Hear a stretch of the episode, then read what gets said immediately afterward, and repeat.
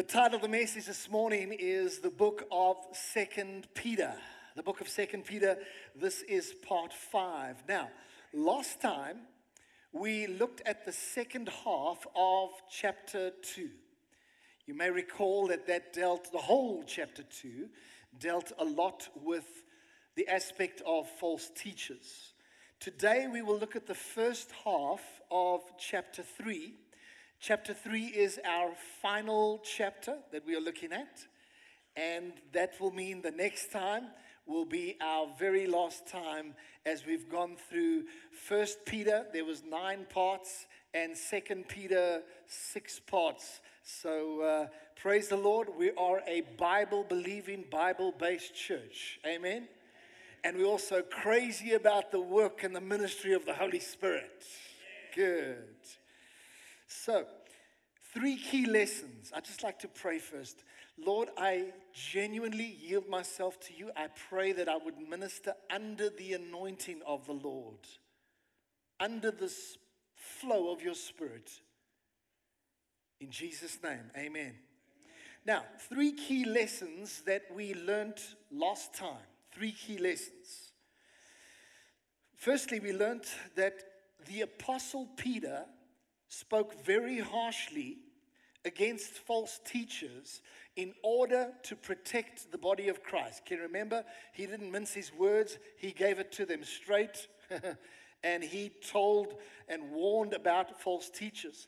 And one of the reasons why I believe Peter was so passionate about this is because many years earlier, Jesus had spoken to Peter and he said, Peter, if you love me, take care of my people, my flock, love them, feed them.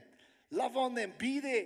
And Peter took that challenge of Jesus seriously. And many years later, what is he doing? He's protecting the flock, he's feeding the flock, he's looking after the flock. And that's why he spoke so harshly against false teachers. The second key lesson we learned last time is that you can know if somebody is a false teacher by examining their behavior and the fruit of their lives. And Peter went into great detail, almost like, did he have to go into so much detail describing the behavior of false teachers? But yes, he did. He went into great detail so that you can see, oh, those manners of behavior indicate it's a false teacher and also that we look at the fruit of a person's life and determine if it's genuine or if it's not genuine. And Jesus said that you will know them by their fruit. You will not know them by their slick white suit. You will know them not by their cool website you will know them not by their crowds, you will know them by their fruit. The third key lesson we learned last time is that false teachers will face a terrible ending of blackest darkness. There will be severe destruction. You do not mess around with God. It is a fearful thing to fall into the hands of the living God. Now, you ready for our passage today? Here we go 2 Peter 3 and verse 1 to 9. We're looking at these verses from the New King James Version. And Peter starts off and he uses this word, beloved. Isn't that lovely? That word, beloved. Would you say beloved? Peter had a love for the people of God. Do you have a love for the congregation? Do you have a love for those people in your small group? What does it say? It says, Beloved, I now write to you the second epistle, in both of which I stir up your pure minds by way of reminder that you may be mindful of, take note, the words which were spoken before by the holy prophets and the commandment of us, the apostles of the Lord and Savior. It's very interesting to me that Peter was saying, listen, you know what is very important? In these last days, it's very important that we remember what has been spoken. I would like to summarize it like this Peter is saying, listen, if you want to not only survive, but thrive in the end times, cling to the word of God. Because he's firstly saying, take note of what the holy prophets spoke in the past. And together with that is the whole Old Testament. Peter is endorsing the Old Testament. It is needed in our lives. You cannot just read the New Testament, you need the Old Testament as well. And then Peter's also saying, take note of the commandments of us as the apostles. That would be himself, Paul, you know, uh, James, John, Luke, etc. And so he's saying, take note of these things, and those became the New Testament. And so basically, Peter's saying, the Old Testament and the New Testament, you cling to it. And I remind you about this so that you can be successful and victorious in the end times. Cling to the Word of God. Verse 3, here we go. Knowing this first, that scoffers, will come in the last days, walking according to their own lusts and saying, Where is the promise of his coming? For since the fathers fell asleep, all things continue as they were from the beginning of creation. For this they willfully forget that by the word of God the heavens were of old and the earth standing out of water and in the water, by which the world that then existed perished, being flooded with water. But the heavens and the earth are now preserved by the same word. That's the same word that spoke the worlds into existence. The heavens and the earth are being preserved by the same word, are reserved for fire until the day of judgment and perdition of ungodly men. And here he says, but beloved. Is 'n lekker woord, nê? Nee, beloved. But beloved, do not forget this one thing. That with the Lord, one day is as a thousand years, and a thousand years is one day. Wow. Verse 9, the last one. The Lord is not slack concerning his promise, as some count slackness but is long suffering towards us. Thank you, God, that you are long suffering toward. Is long suffering toward, not willing that any should perish, but that all should come to repentance. And we say, The Lord bless the reading of his holy word. Amen. Amen. Please keep this open as we share together today. There are three points that I'd like to share with you. And the first point I'm going to spend more time on. Number one, in the last days, mockers will say, What happened to the promise of Jesus coming again? This is what Peter is speaking about. You want to know more about the second epistle of Peter? This is a key thing he's saying here. In the last days, mockers will say, What happened to the promise of Jesus coming again? Now, look at verse 3 and 4 in your passage because it should still be open. I just want to read it from the NIV. It says, Above all, you must understand that in the last days, scoffers, would you say scoffers? It's not a very sort of contemporary word, but it means people who mock and ridicule. Scoffers will come, scoffing and following their own evil desires, and they will say, Where is this coming he promised? It's almost like they're going to ridicule, they're going to mock and say, Hey, you Christians have been talking about Jesus coming for years and years. It's never happening. Oh, you know, it's not going to happen. We, they mock and they speak like this, and then they add, Ever since our ancestors died, everything has gone on as it has since the beginning of creation. And so these scoffers will laugh at the truth. They think they know better. They're puffed up. They're full of themselves. But they are completely mistaken. So it says that scoffers will come. So, my little question here is when will scoffers come? The Bible says that in the last days. Now, can I ask you, let's be honest for a moment, is there a massive abundance of scoffers on the face of the earth today? They're absolutely ridiculed, deride. They couldn't give a, you know a care about the Word of God, about Jesus coming. Absolutely. And so there are plenty of scoffers in the world today. Absolutely. But actually, this is an indication that we are living in the end of the age. If there was no scoffers, then we'd say, yo, there's going to be a long time before Jesus comes again. But there's scoffers that indicates we're in the end of the age. Now, it is not easy, nor is it pleasant when people mock what we believe. Am I right? When they ridicule what is precious to us, that's really not nice. It, it hurts. It cuts. And the promise of Jesus' return is very precious to us. And here they are, they're mocking these things. But you know what? They are not just mocking us, they are mocking the truth. And that carries serious consequences. Now, I want to say this. Just because Jesus hasn't yet returned doesn't mean that he is not coming again. Think about that for a moment. People say, yeah, he hasn't come, he hasn't come. Just because he hasn't yet returned doesn't mean he is not coming. And another thing, together with that, just because the world hasn't changed much since the beginning of creation, doesn't mean that cataclysmic events are not coming. They are, they're coming. People may say, yeah, the world's always been this way. Nothing much has changed. It will always continue that way. But scripturally speaking, that is correct. I want to tell you, change is on the horizon. We know it according to the Word of God. Change is on the horizon. And can I tell you this? Jesus is coming back again, child of God. Jesus is coming back again. Come on, you can applaud a little bit louder. Jesus is coming back again.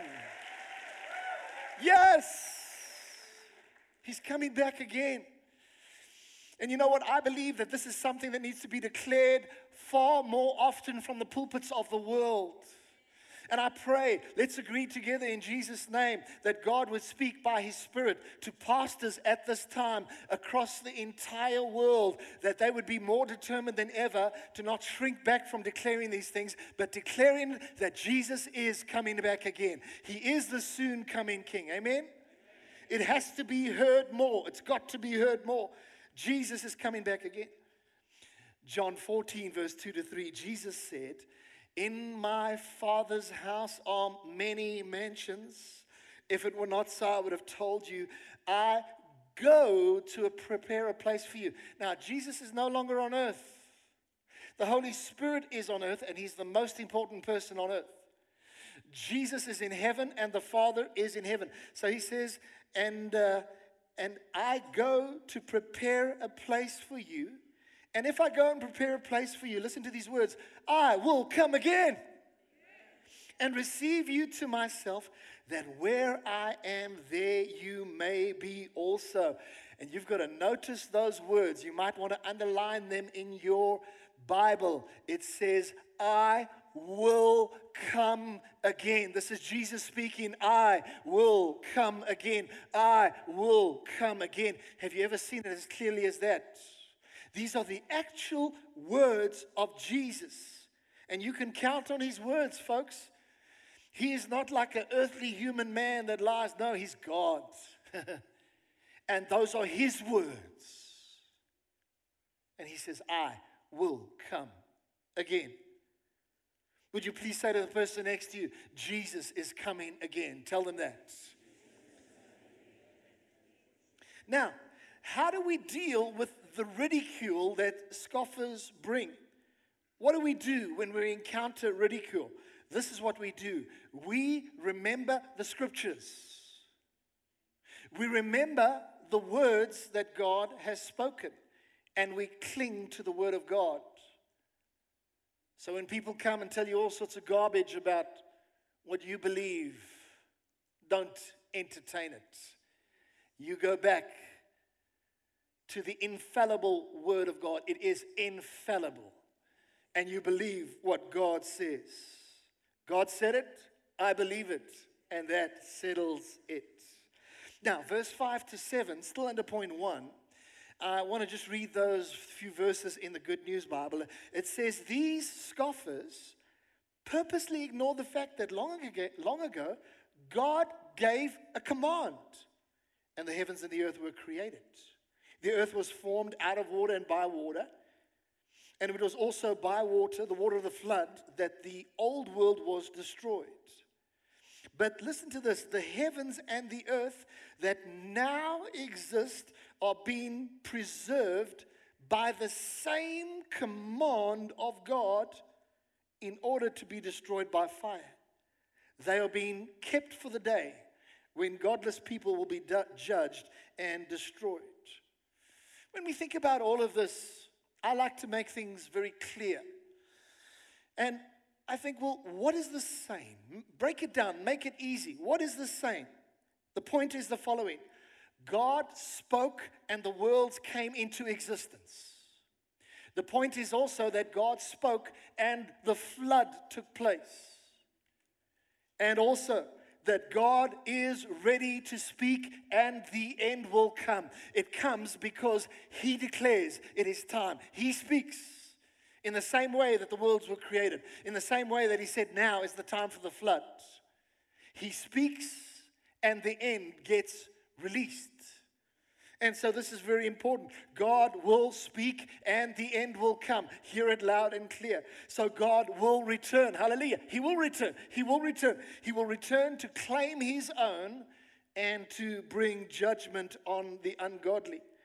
And so I want to say, in the light of this, things will not always be the same on the face of the earth. Those people that mock and ridicule, they say it's always been the same. It's always going to be the same. No, they might be sincere, but they are sincerely wrong. Things will not always be the same. Change is coming. And you know what? The same power that sustains the world right now, because God holds it all together, the Bible says, is the same power that will bring forth the dramatic events of the end times. And it is just a matter of time until that takes place. Very interesting. One Bible commentator says the following He says, Listen, when God created the earth, he seeded it with sufficient water to destroy it. That's the flood. In the same way, he seeded the heavens and the earth with enough fire to destroy them. In this nuclear age, we understand that matter is stored up energy. The splitting of an atomic nucleus results in the fiery release of enormous quantities of energy. So, all the matter in the world represents tremendous explosive potential. At present, it is being held together by the Lord. This is according to Colossians 1, verse 17. But listen to this if his restraining hand were to be removed, the elements would melt. In the meantime, the heavens and the earth are being reserved for fire that will come at the time of judgment. And so I want to say to you things will not always be the same. Major events are on the horizon, and Jesus is coming again. Give the Lord a hand of praise. He's coming again. I said to you I'd spend more time on that point. Point number two God is the eternal God. With him, a day is like a thousand years, and a thousand years is like a day. Now, look at verse 8 in your Bible, and I'm back to the New King James Version. It says, But beloved, there's that word again, beloved.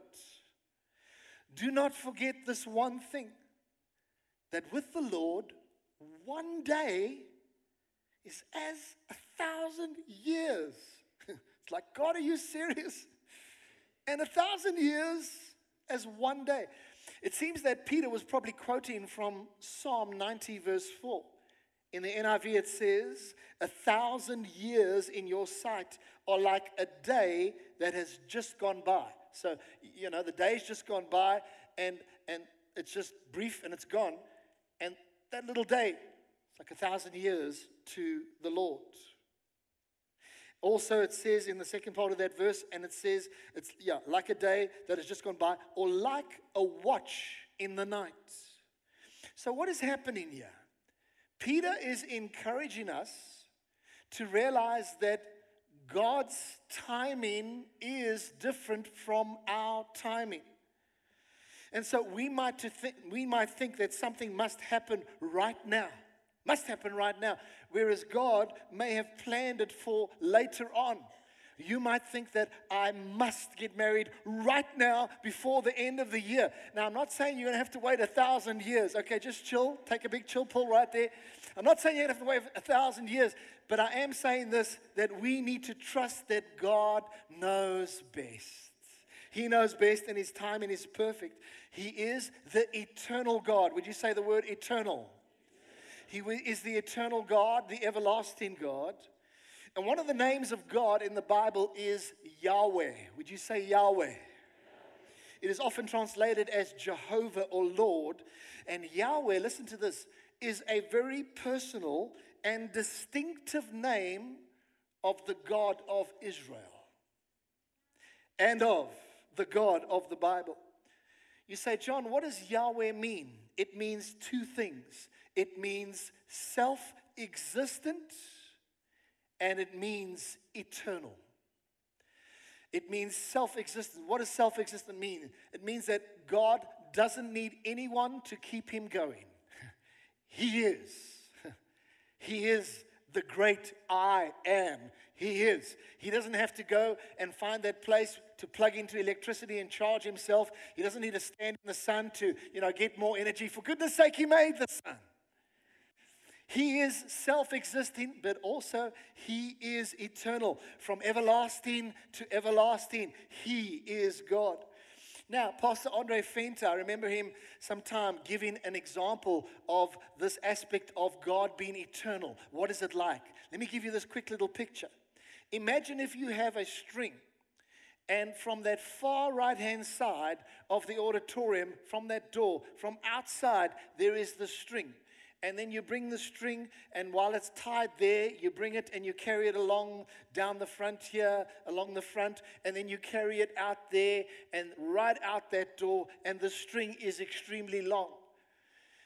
And then you take, let's say, a, a thick permanent marker, and right here in the middle, on one point of the string, you put a little black dot, clunk. That is what your life is like in relation to eternity, except this is underestimating or underdescribing the reality of the situation. Wow. Eternity is a long time. And we serve an eternal God. What does this mean? It means that He lives outside of the realm of time. That's who He is. And with him, a day is like a thousand years, and a thousand years is like a day. Another way of putting this is that there's no difference between a day and a thousand years to God. The two are the same. And I know that that blows your mind. It blows my mind too. But He's God. He's God. And so Peter is making it clear that Jesus is definitely going to return. But the question is maybe why does it seem that Jesus is taking so long to return? I mean, the believers that Peter's writing to, spread across Asia Minor, they are facing persecution and they are longing to be delivered out of what they are facing. And so it seemed to them that God was very slow in fulfilling his promise. But Peter was clearly explaining that this delay or apparent delay was simply because God was working according to his own schedule, not ours. And his schedule is an eternal one. Listen to the statement God is not slow, he's just not on our timetable. God is not slow. He's just not on our timetable. But let me, having said that, say the following that don't let that cause you to stumble in losing and lose confidence in God in the parent delay, but rather understand that I serve a God who is the eternal God, Yahweh, the self existent God, the eternal God. And I don't understand everything, but His ways are higher, His thoughts are higher. And I worship you, God, because you are perfect in all of your ways. Come on, amen. You are perfect in all of your ways. And so we need to know that God's timing is perfect. Please say to the person next to you, God's timing is perfect. Tell them that. Now, the third point, which is a brief one. Listen to this. Number three, God is tremendously patient towards us. He is holding back the end so that all can come to repentance. You want to know what some of the things are being taught in the book of Peter? This is a very clear thing. God is tremendously patient toward us. He is holding back the end, so to speak, so that all can come to repentance. The last verse of our passage today is verse 9. I'd like to read it to you from the Amplified Bible. It says, The Lord does not delay as though he were unable to act, and is not slow about his promise, as some count slowness, but is extraordinarily patient toward you, not wishing that any should perish, but for all to come to repentance. And so, another reason, folks, why it appears that God is taking so long is that He is wanting more sinners to come to Him. He is wanting more sinners to repent and to turn to God. And that just shows you how much of a God of love He is. It is so wonderful. That is how our God is. And you know what? It makes it clear that God is extremely patient towards us. Another way of looking at it is you can say that God is extending the time of grace for people to be saved because He wants to give everybody every opportunity to get saved. You will never be able to say, an unbeliever will never be able to say, God, you never gave me enough time. I'm sorry, God, you didn't. You're completely unfair. No, God says, I'm very patient and I'm waiting for more to come to Christ, more to come to Christ, more to come to Christ. And we can be grateful because some of our family members have not yet bowed the knee to Jesus and God has got their number. And you keep on praying. And by the way, don't sit around and wait and do nothing as a believer while we're waiting for Jesus to come. We need to get busy with the work of the kingdom of God. God wants to use you in your workplace, in your lifestyle, everywhere you go. And so it's so important that we shouldn't sit around and do nothing waiting for Jesus. We have important kingdom work to do, we have a purpose to fulfill. And so let's get busy with the work of helping people know Jesus. Does that sound familiar? Helping people know Jesus. There's a last scripture that I'd like to read to you Ezekiel 33, verse 11. I'll just read it to you. Reading it from the NLT. It says, As surely as I live, says the sovereign Lord, I take no pleasure in the death of the wicked. Some people have got a wrong idea about God, and maybe they think, well, He actually likes it when wicked people are, stuff, uh, are not stuffed out, snuffed out, forgive me.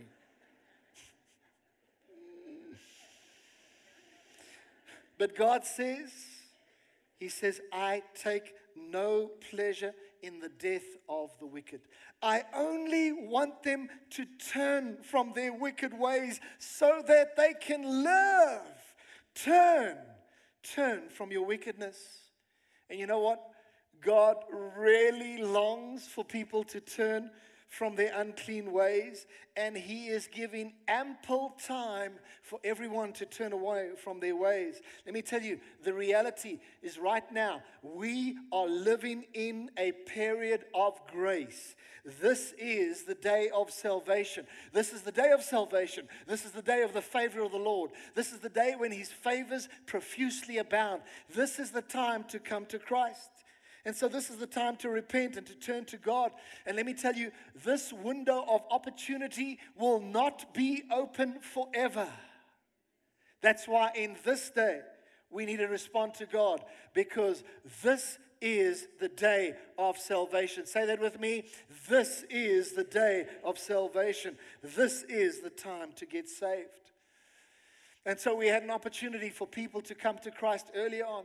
But I want to say to anybody listening to me right now at the end of our time online, I want to say that if you need to repent and you need to come to God, I want to encourage you do not delay. Stop making excuses and surrender your life to God. And just say, Lord Jesus, forgive me for my sins. I turn away from my sins. I receive you as my Lord and Savior. And thank you that I can live for you. Have you received the word of the Lord today? Let's give the Lord a hand of praise. Amen. Hallelujah. Let's stand together. Father, we want to thank you. Lord, this has been such a glorious time today. Oh, the worship time has been so beautiful and rich and being together with your body. We are a family, we are a community, and your word has spoken abundantly clearly. And we thank you that the word of God will abide in us, that the word of Christ may dwell in us richly. And now I just bless all your people. I say, the Lord bless you, keep you, make his face to shine upon you, be gracious to you. The Lord lift up the light of his smile upon you and give you peace. And we all say aloud, Amen. Amen. God bless you.